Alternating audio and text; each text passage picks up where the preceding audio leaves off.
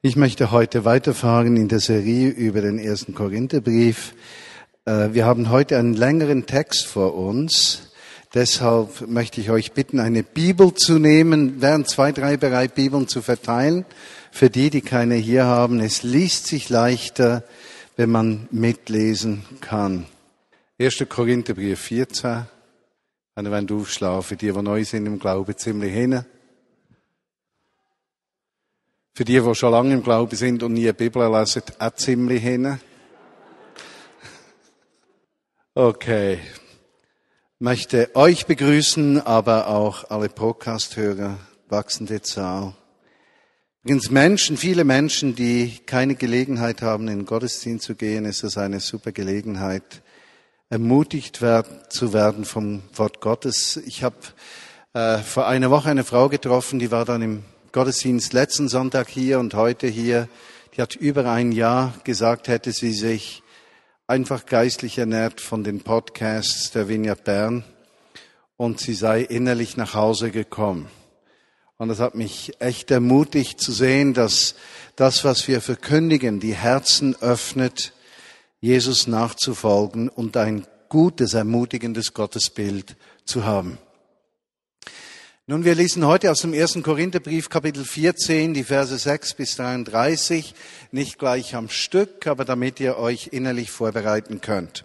Im ersten Gottesdienst, da haben wir ja jeweils verschiedene Möglichkeiten, sich äh, kreativ auszudrücken. Unter anderem hat es hier vorne eine Staffelei und da hat einmal ein Bild gemalt und dieses Bild konnte man betrachten entweder aus Fruchtteller, mit einer Banane, einer Birne und einem Apfel drin. Oder man konnte sagen, ich sehe eine Vase, die verziert ist mit einer Banane, einem Apfel und einer Birne. Oder äh, man konnte sagen, es ist ein Gesicht, die Banane, der Mund und dann verschieden große und verschiedenfarbige Augen. Man konnte also Verschiedenes in diesem Bild drin sehen. Ich habe den Maler, der der gemalt hat, nicht gefragt, was er genau beabsichtigt hat als Aussage von seinem Bild, war eigentlich in diesem Moment auch nicht das Allerwichtigste, sondern wie ich als Betrachter auf dieses Bild reagiere und was ich darin sehe. Äh, ich für mich habe also eher ein Gesicht gesehen als ein, äh, ein Früchteteller oder sowas. Und genauso geht es uns auch mit diesem Buch. Dieses Buch spricht eine Sprache, aber der Heilige Geist interpretiert den Inhalt dieses Buches in unsere praktischen Lebenssituationen hinein. Dabei werden wir nicht immer die ganz genaue Absicht des Autoren treffen, der geschrieben hat. Aber wir werden durch den Heiligen Geist immer das bekommen, durch diese inspirierten Schriften, was uns im Alltag oder was uns in unserer Lebensherausforderung hilft, zur Seite steht, vielleicht korrigiert oder ermutigt.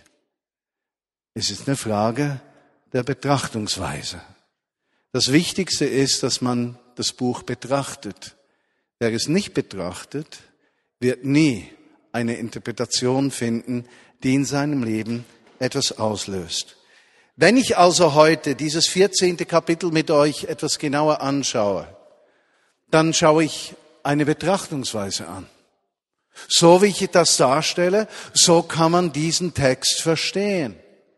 Ich tue das in der Hoffnung, dass es in dir persönlich und auch in mir etwas auslösen wird.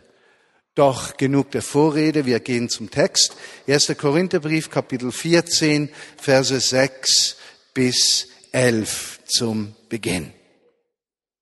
Apostel Paulus schreibt, nun aber, ihr Brüder, wenn ich zu euch käme und in Zungen redete, Klammer für all diejenigen, die äh, das Sprachengebet oder Zungengebet nicht kennen, weil sie neu im Glauben sind oder aus anderen Gründen, lass das einfach mal weg ist im Moment nicht Hauptsache für die, die es verstehen, die wissen, wovon die Rede ist. Was würde ich euch nützen, wenn ich nicht zu euch redete, sei es durch Offenbarung oder durch Erkenntnis oder durch Weissagung oder durch Lehre? Ist es doch ebenso mit den leblosen Instrumenten, die einen Laut von sich geben, sei es eine Flöte oder eine Harfe. Wenn sie nicht bestimmte Töne geben, wie kann man erkennen, was auf der Flöte oder der Harfe gespielt wird? Ebenso auch, wenn die Posaune einen undeutlichen Ton gibt, wer wird sich zum Kampfe rüsten? Also auch ihr, wenn ihr durch die Zunge nicht eine verständliche Rede gebet, wie kann man verstehen, was geredet wird? Denn ihr werdet in den Wind reden. So viele Arten von Sprachen mögen wohl in der Welt sein und keine ist ohne Laut. Wenn ich nun den Sinn des Lautes nicht kenne, so werde ich dem Redenden ein Fremder sein und der Redende für mich ein Fremder. 1. Korinther 14, Verse 6 bis 11. Und wenn man diesen ganzen Text etwas genauer betrachtet im 14. Kapitel, dann fallen so zwei, drei Dinge aus. auf. Erstens, äh, Apostel Paulus macht nicht einen pointierten Satz, der im Herzen etwas auslöst. Das kann er sehr oft. Paulus sagt manchmal einen Satz, ein Wort, und dieses eine Wort hat eine so tiefschürfende große Bedeutung, dass allein dieser Satz, den er geschrieben hat, etwas innerlich auslöst. In diesem 14. Kapitel spürt man etwas äh, von seinem Unbehagen.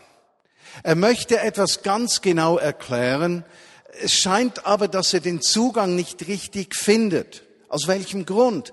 Nun, ihr müsst verstehen, dass er diese Gemeinde äh, wohl gut kannte, aber seit langer Zeit nicht mehr in dieser Gemeinde gewesen war in Korinth und nur vom Hörensagen her Dinge gehört hatte, auf die er jetzt aus dritter Hand reagieren konnte.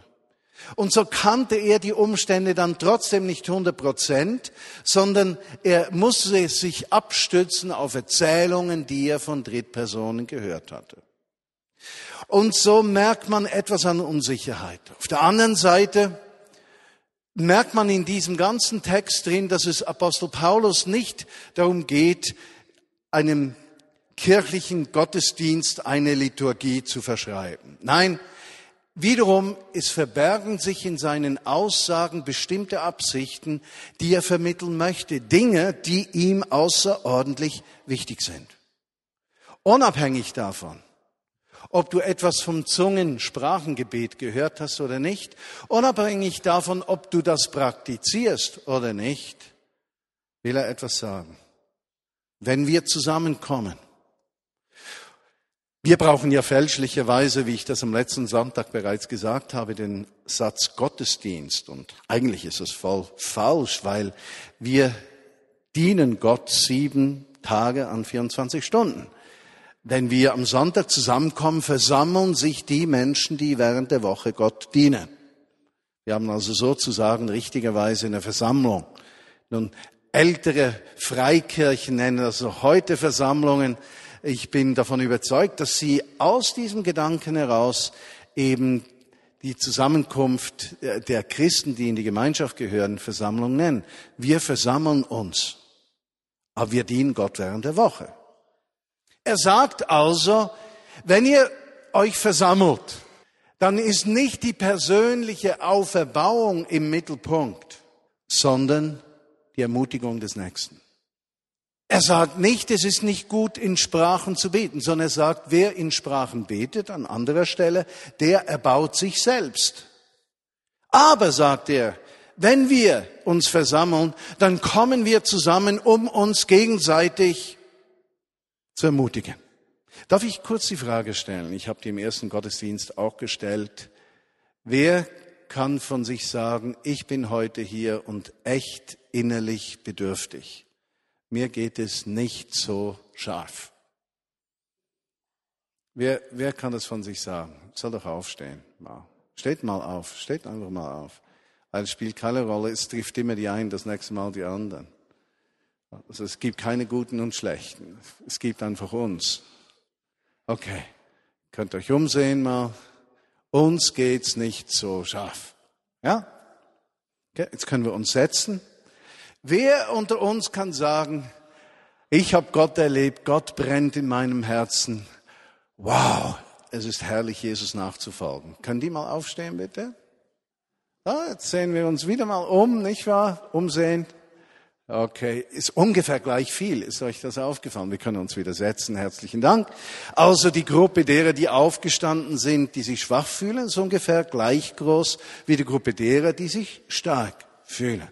Nun ist es nicht so bei meiner Aussage, dass nur die Starken in die Versammlung kommen dürfen. Ganz im Gegenteil. Dummerweise gibt es immer wieder viele Menschen, die mit uns im Glauben unterwegs sind. Wenn es ihnen ganz schlecht geht, dann kommen die nicht und wenn man sie dann zwei, drei Wochen später in der Versammlung, wie wir jetzt dann vielleicht ab und zu sagen, in der Versammlung sieht, äh, vielleicht gewöhne ich mir das auch ab und das ist einfach ein drei Wochen Spleen Versammlung zu sagen. Aber äh, wenn man sie dann drei Wochen später sieht und fragt, wo warst du und wie geht's? Ja, mir ging es nicht so gut, deshalb bin ich nicht gekommen. Jetzt geht's mir wieder besser, jetzt bin ich wieder da. Also das ist eigentlich dumm. Weil wir ja uns gegenseitig am meisten dann brauchen, wenn wir schwach sind. Also Apostel Paulus spricht nicht davon, dass er sagt, wer schwach ist, darf nicht kommen, sondern er sagt, eigentlich kommen wir zusammen, um uns gegenseitig zu ermutigen, um uns zu stärken, um Glauben freizusetzen auch um zu korrigieren, herauszufordern. Aber all das in einem positiven, stärkenden Weise.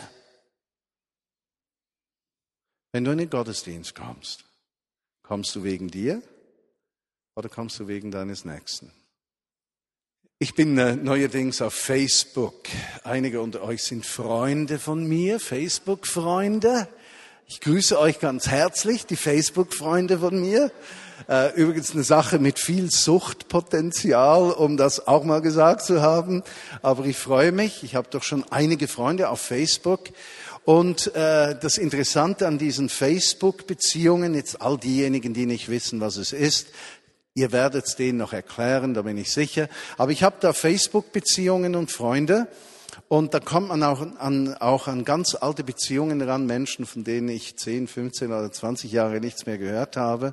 Und da kriege ich gestern so eine kleine Notiz äh, von einer Person, die jetzt in meinen Freundeskreis gehört, auf Facebook. Äh, übrigens schreibt sie aus Kalifornien, äh, vor ungefähr 15 Jahren warst du hier an einem Gottesdienst, hast du mir das Wort gegeben dass ich in Zukunft sehr viel mit Asiaten zu tun haben werde. Ich hatte damals überhaupt nichts mit Asiaten zu tun und konnte mir überhaupt nichts vorstellen. Heute bin ich in einer Gemeinde mit über 200 Personen und es hat fünf Europäer dabei und 195 Asiaten. Ich schreibe dir das nur, um dich zu ermutigen, dass das Wort eine Ermutigung für mich gewesen war.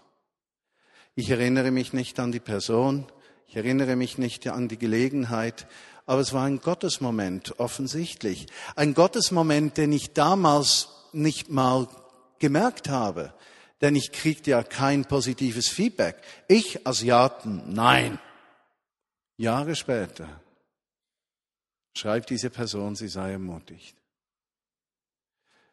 Das ist jetzt eben ein Beispiel von gestern über Facebook. Äh, es gibt bestimmt viele andere. Wo hast du in einem Menschen bereits Dinge ausgelöst, nur weil du aufmerksam warst, als du in die Versammlung gekommen bist, um einem Menschen eine Ermutigung zu geben? Äh, es dauert ungefähr 15 Minuten vom Büro hier, Zeughausgasse 14, zu mir nach Hause. Wenn ich nach Hause gehe, an einem schlechten Tag treffe ich drei bis fünf Leute aus der Vineyard, an einem maximalen Tag 15 Personen. Äh, es kommt ganz drauf an. Aber eines habe ich mir gesagt. Wenn ich jemanden sehe, ich will sie ermutigen. Ermutigung kann ein Lächeln sein, ein Gebet. Es kann ein 20, Minuten, äh 20 Sekunden Kompliment sein, ein 10 Sekunden Kompliment, sagen wir mal ein fünf Sekunden Lächeln, ein 20 Sekunden Gebet oder ein fünf Minuten Tratsch. Äh, gleich was es ist.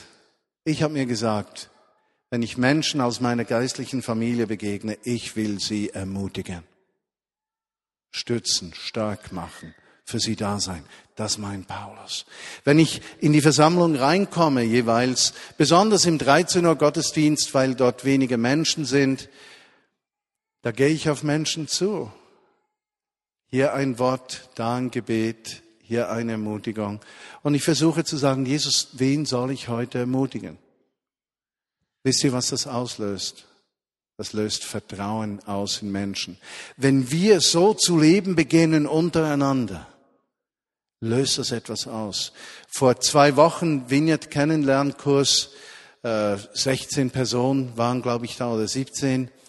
Äh, einige sagen, es war einmalig in die Versammlung zu kommen, Gottesdienst zu kommen, Versammlung zu kommen. Man fühlt sich vollständig angenommen, umgeben von Liebe und Annahme. Und ich habe mich immer gefürchtet, dass das nicht der Fall ist. Dieser Samstag war für mich einmalig als Rückmeldung. Sind wir füreinander da? Nehmen wir uns gegenseitig wahr? Nehmen wir wahr, wer links, rechts, hinten und vorne vor uns sitzt? Öffnen wir unser Herz für das, was Gott geben möchte? Habe ich das Wohl des Nächsten im Auge oder nicht? Paulus meint das, wenn wir es nicht im Auge haben, können wir noch so geistlich tun. Keiner wird etwas verstehen. Vers 12. Also auch ihr, da ihr eifrig nach Geistesgaben trachtet, suchet zur Erbauung der Gemeinde daran, Überfluss zu haben. Darum, wer in Zungen redet, der bete, dass er es auch auslegen kann. Denn wenn ich in Zungen bete, so bete zwar mein Geist, aber mein Verstand ist ohne Frucht. Wie soll es nun sein? Ich will im Geiste beten, ich will aber auch mit dem Verstande beten. Ich will im Geiste Lob singen, ich will aber auch mit dem Verstande Lob singen. Sonst, wenn du im Geiste Lob preisest, wie soll der, welcher die Stelle des Unkündigen einnimmt, das Amen sprechen zu deiner Danksagung, da er nicht weiß, was du sagst? Du magst wohl schön Dank sagen, aber der andere wird nicht erbaut. Ich danke Gott, dass ich mehr als ihr alle in Zungen rede, aber in der Gemeinde will ich lieber fünf Worte mit meinem Verstande reden, damit ich auch andere unterrichte, als zehntausend Worte in Zungen. Ihr Brüder werdet nicht Kinder im Verständnis, sondern am Bosheit seid Kinder. Am Verständnis aber werdet vollkommen. Im Gesetz steht geschrieben, ich will mit fremden Zungen und mit fremden Lippen zu diesem Volke reden, aber auch so werden sie mich nicht hören, spricht der Herr. Darum sind die Zungen zum Zeichen nicht für die Gläubigen, sondern für die Ungläubigen. Die Weissagung aber ist nicht für die Ungläubigen, sondern für die Gläubigen. Wenn nun die ganze Gemeinde am selben Ort zusammenkäme, und alle würden in Zungen reden und es kämen Unkundige oder Ungläubige herein, würden sie nicht sagen, ihr Wert von Sinnen? Wenn aber alle weiß sagten und es käme ein Ungläubiger oder Unkundiger herein, so würde er von allen überführt, von allen erforscht. Das Verborgene seines Herzens würde offenbar und so würde er auf sein Angesicht fallen und Gott anbieten und bekennen, dass Gott wahrhaftig in euch sei. Vers 25. Ein etwas langer Text. Doch ich möchte mit der Fragestellung beginnen. Bist du offen für den Heiligen Geist? Im Vers 12 schreibt Apostel Paulus, auch ihr, da ihr eifrig nach Geistesgaben trachtet, in unserem theologischen Verständnis aus der Übersetzung des Urtextes heraus, die Gnadenwirkungen des Heiligen Geistes, also wie wir gelernt haben, der Fokus ist nicht der Mensch, ist nicht der Gabenträger, sondern der Heilige Geist. Also wenn ihr eifriges Verlangen habt, dass der Heilige Geist unter euch wirkt und Auswirkungen hat, sagt er, sucht darin Überfluss zu haben. Wozu? Zur Erbauung der Gemeinde. Und in diesem Satz sind so zwei, drei massive Fragestellungen für uns vorhanden. Fragestellung Nummer eins. Habe ich wirklich ein Verlangen nach dem Wirken des Heiligen Geistes? Und ich spreche jetzt nicht primär äh, von Gaben des Geistes, die man dann in einer Gruppe von fünf Menschen pflegt und übereinander weissagt, sondern haben wir ein echtes Verlangen, jederzeit dem Heiligen Geist zur Verfügung zu stellen.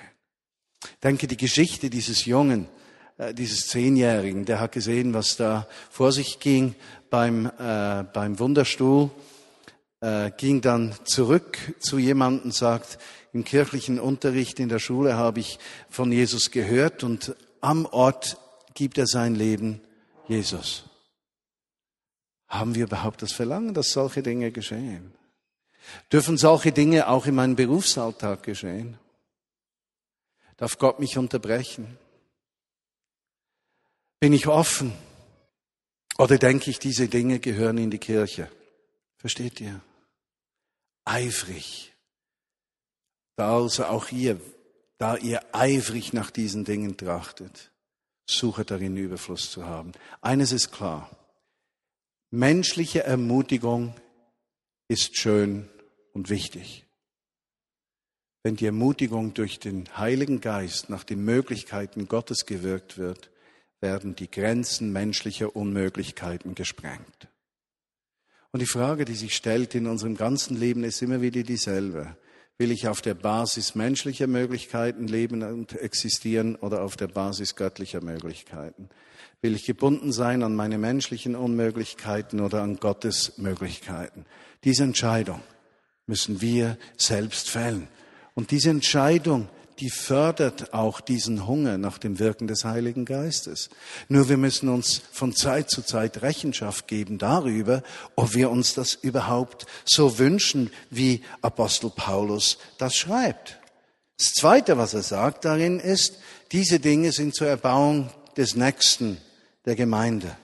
Mir begegnen hunderte von unmöglichen Situationen. In der Vinia Bern, in Berlin, sonst wo unzählige Situationen, die ich in keinster Weise in der Hand habe. Einer unserer neuen Christen in Berlin schreibt mir ein E-Mail, dass er über alle Maßen verschuldet sei. Sein Konto wurde gesperrt, sie haben nichts mehr zu essen. Die Schulden sind so groß, die kann ich persönlich nie tragen. Aber die erste Frage, die in meinem Herzen aufkam, war, Jesus, wie können wir diesen Menschen helfen, das Evangelium nicht nur zu verstehen, sondern zu erleben? Und wir sind bereits dran, ihm zu helfen, ihm, seine Frau und der Familie. Aber ich weiß eines, mit den Mitteln, die mir menschlicherweise zur Verfügung stehen, kann ich nicht helfen. Ich muss auf die Mittel Bezug nehmen, die Gott zur Verfügung stellt, die Mittel des Reiches Gottes, wo nicht der menschliche Verstand und die menschlichen Möglichkeiten die Antworten geben, sondern Gottes Möglichkeit. Wirkung des Geistes, Auswirkung des Geistes. Als ich das hörte, dachte ich in Berlin, wir sind ja erst eine kleine Gruppe von rund 50 Personen in der Gemeindegründung. Ich habe gedacht, Jesus, ich danke dir, dass wir dieses Problem haben. Jetzt können wir modellieren, wie Christen miteinander Probleme lösen. Jetzt können wir ein Beispiel setzen, ein Vorbild, wie wir das tun sollten. Erbauen wir uns in der Kraft des Heiligen Geistes. Paulus folgt dann weiter, spricht davon, vom Sprachengebet, von der Danksagung und so weiter, spricht vor allem davon auch, dass das Sprachengebet eine Form von Dankesgebet Gott gegenüber sei. Er spricht davon, dass die Unverständlichkeit dieses Redens eben niemanden hilft, Gott zu verstehen, dass es aber gleichzeitig ein Zeichen ist für Menschen, die nicht mit Jesus leben, dass da etwas ist, was sie nicht haben, nämlich die Fähigkeit, auch ihre Herausforderungen des Lebens direkt aus dem Unterbewussten heraus in Worten, die sie nicht verstehen, Gott gegenüber zu äußern, um in der Seele Freiheit zu bekommen und die Fähigkeit, auch Dinge zu formulieren, die sie verständlicherweise Gott nicht sagen könnten, weil sie entweder nicht über die Worte verfügen oder nicht über die Fähigkeit verfügen, sich auszusprechen. Da spricht er darüber. Aber er sagt, Lieber, zehn, lieber tausend Verstand, fünf Worte mit Verstand als zehntausend ohne. Und damit gewichtet er wieder die Frage, weshalb wir zusammenkommen, zur gegenseitigen Erbauung. Er sagt, werde nicht Kinder im Verständnis, sondern an Bosheit. Kinder, die Boshaftigkeiten schnell vergessen, besonders Kleinkinder, wie gesagt, am letzten Sonntag, die sich gegenseitig kleine äh, Autos äh, entreißen, die können nach fünf Sekunden wieder in Eitelminne zusammen sein, als wäre nie etwas geschehen. Seid an Bosheit, Kinder. Am Verständnis aber werdet reif und vollkommen. Was meint er? Weshalb kommen wir zusammen? Damit ich erbaut werde oder um andere Menschen zu ermutigen. Verse 26 bis 33. Wie ist es nun, ihr Brüder? Wenn ihr zusammenkommt, so hat jeder von euch etwas, einen Psalm, eine Lehre, eine Offenbarung, eine Zungenrede, eine Auslegung, alles geschehe zur Erbauung. Will jemand in Zungen reden, so seien es je zwei, höchstens drei und der Reihe nach. Einer lege es aus, ist aber kein Ausleger da, so schweige er in der Gemeinde. Er rede aber für sich selbst und zu Gott. Propheten aber sollen zwei oder drei reden und die anderen sollen es beurteilen. Wenn aber einem anderen, der da sitzt, eine Offenbarung zuteil wird, so soll der Erste schweigen. Denn ihr könnt einer nach dem anderen allerweis sagen, damit alle lernen und alle getröstet werden. Und die Geister der Propheten sind den Propheten untertan. Denn Gott ist nicht ein Gott der Unordnung, sondern des Friedens. Spürt ihr in dieser Textabfolge, wie sich Apostel Paulus relativ schwer tut? Er weiß nicht genau, verstehen jetzt wirklich, was ich sagen möchte.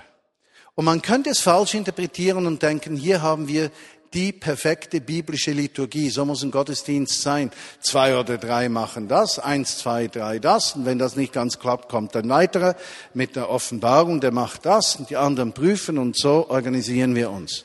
Weit gefehlt. Weit gefehlt. Erstens mal. Und zweitens. Und drittens finde ich überhaupt.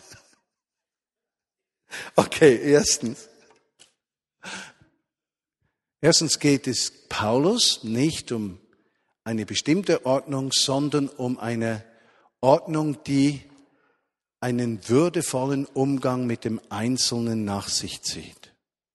Menschen Gelegenheit geben, Menschen die Gelegenheit ergreifen können. Und ihr wisst es alle, es gibt Menschen, die tun sich leicht, wenn sie ein Mikrofon in der Hand haben, und es gibt andere Menschen, die tun sich sehr schwer. Paulus hatte keines, deshalb wissen wir nicht, ob er Schwierigkeiten gehabt hätte, eines zu haben. Aber offensichtlich in einem größeren Gottesdienst von mehreren hundert Menschen geht es nicht um zwei oder drei, die von vorne etwas sagen, sondern es geht um die Frage, gibt es Gelegenheiten, dass wir etwas zu geben haben? Oder ich stelle die Frage noch viel einfacher. Kommst du vorbereitet in die Versammlung? Kommst du in die Versammlung mit dem Gedanken, Heiliger Geist, ich stelle mich dir zur Verfügung, um andere Menschen zu ermutigen? Oder kommst du in die Versammlung aus Gewohnheit? Oder kommst du aus Versammlung, weil dein Ehepartner dich unter Druck gesetzt hat? Oder kommst du in die Versammlung, weil du nichts Besseres zu tun hättest? Oder kommst du in die Versammlung mit dem Gedanken, ich will heute, auch wenn es etwas Kleines ist, einen oder zwei Menschen ermutigen. Und das kann sein, dass du ein, ein prophetisches Wort für jemanden hast nach dem Gottesdienst, während des Gottesdienstes, vor dem Gottesdienst, ein Wort der Ermutigung. Vielleicht trägst du jeden Sonntag zehn Franken oder zehn Euro in deiner Tasche mit und sagst, Jesus, wenn es jemanden gibt bei uns, dann hilf mir, äh, das zu erkennen, damit ich eine Ermutigung sein kann, ein Samenkorn des Glaubens streuen kann, auch wenn die zehn Franken oder zehn Euro kein Problem lösen können. Sie sind ein Samenkorn zum Lösung eines Problems eines Menschen. Wie kommst du? Kommst du vorbereitet? Davon empfinde ich, will Apostel Paulus sprechen. Ihr alle könnt weiß sagen. Alle, damit alle getröstet werden, alle lernen können, alle ermutigt werden. Und dann sagt er, die Geister des Propheten sind dem Propheten untertan. Was er meint ist, es braucht keine Leute, die irgendwelche prophetischen Worte, die 45 Minuten dauern, von sich geben, äh, sondern diese Menschen können selbst entscheiden, wenn sie einen Eindruck von Gott haben, in welcher Form es in diese Situation hineinpasst, dieses Wort weiterzugeben. Aber all das ist nicht mal die Hauptabsicht von Paulus. Seine Hauptabsicht ist, kommst du für den Nächsten in den Gottesdienst? Öffnest du dich für Gottes Möglichkeiten oder bleibst du in deinen Möglichkeiten gefangen? Und bereitest du dich vor, wenn du kommst? So wie unser, unsere Schatzsuche. Du betest zu Hause kurz, du siehst eine Frau mit grünem Hut und blondierten Haaren und äh, du gehst in den Gottesdienst, kriegst noch ein Wort der Ermutigung dazu und du schaust dich um und da ist keine Frau mit blondierten Haaren und einem grünen Hut, dann sagst du, okay, Herr, sprich klarer zu mir, damit das nächste Mal klappt. Oder du findest diese Frau mit blondierten Haaren und einem grünen Hut und du wirst dein Erfolgserlebnis des Monats haben. Weil du merkst, du lebst nicht in menschlichen Möglichkeiten, sondern in Gottes Möglichkeiten. Jesus, so bitte ich dich, dass du uns zeigst, wie wir miteinander leben können. Dass das Volk Gottes wirklich ein Abbild ist deines Wesens und deiner Absicht. Und ich merke in mir drin, ich habe so ein Bedürfnis, ein weiches Herz zu haben für meine Gemeindefamilie, für die Menschen, mit denen ich im Alltag, im Glauben unterwegs bin, auch wenn ich sie nicht sehe diese Menschen, die Anteil haben an meinem Leben und ich Anteil an ihrem. Diese Menschen, mit denen wir alle gemeinsam dich, Jesus, in dieser Stadt und Region sichtbar machen. Erinnere uns daran, dass wir uns gegenseitig ermutigend begegnen. Und dass wir in der Ermutigung nicht bei menschlichen Möglichkeiten stehen bleiben, sondern durchbrechen in diese grenzenlose Herrlichkeit von Gottes Möglichkeiten. Danke, dass es deiner Absicht entspringt, Jesus, und entspricht, dass du uns so brauchen möchtest. Und ich bitte dich für alle Schwachen unter uns, dass sie die Stärkung der Starken erleben dürfen. Und ich bringe dir die Starken unter uns, dass sie nicht stolz werden. Ich bringe dir die Lauwarmen unter uns, dass du uns heiß machst. Ich bringe dir die Fragenden unter uns, dass du uns diese Fragen beantwortest. Ich bringe dir die Menschen unter uns, die sich schwer tun, deine Stimme zu hören, dass sie deine Stimme hören kann und wir eine Ermutigung sind für das Volk Gottes. Amen.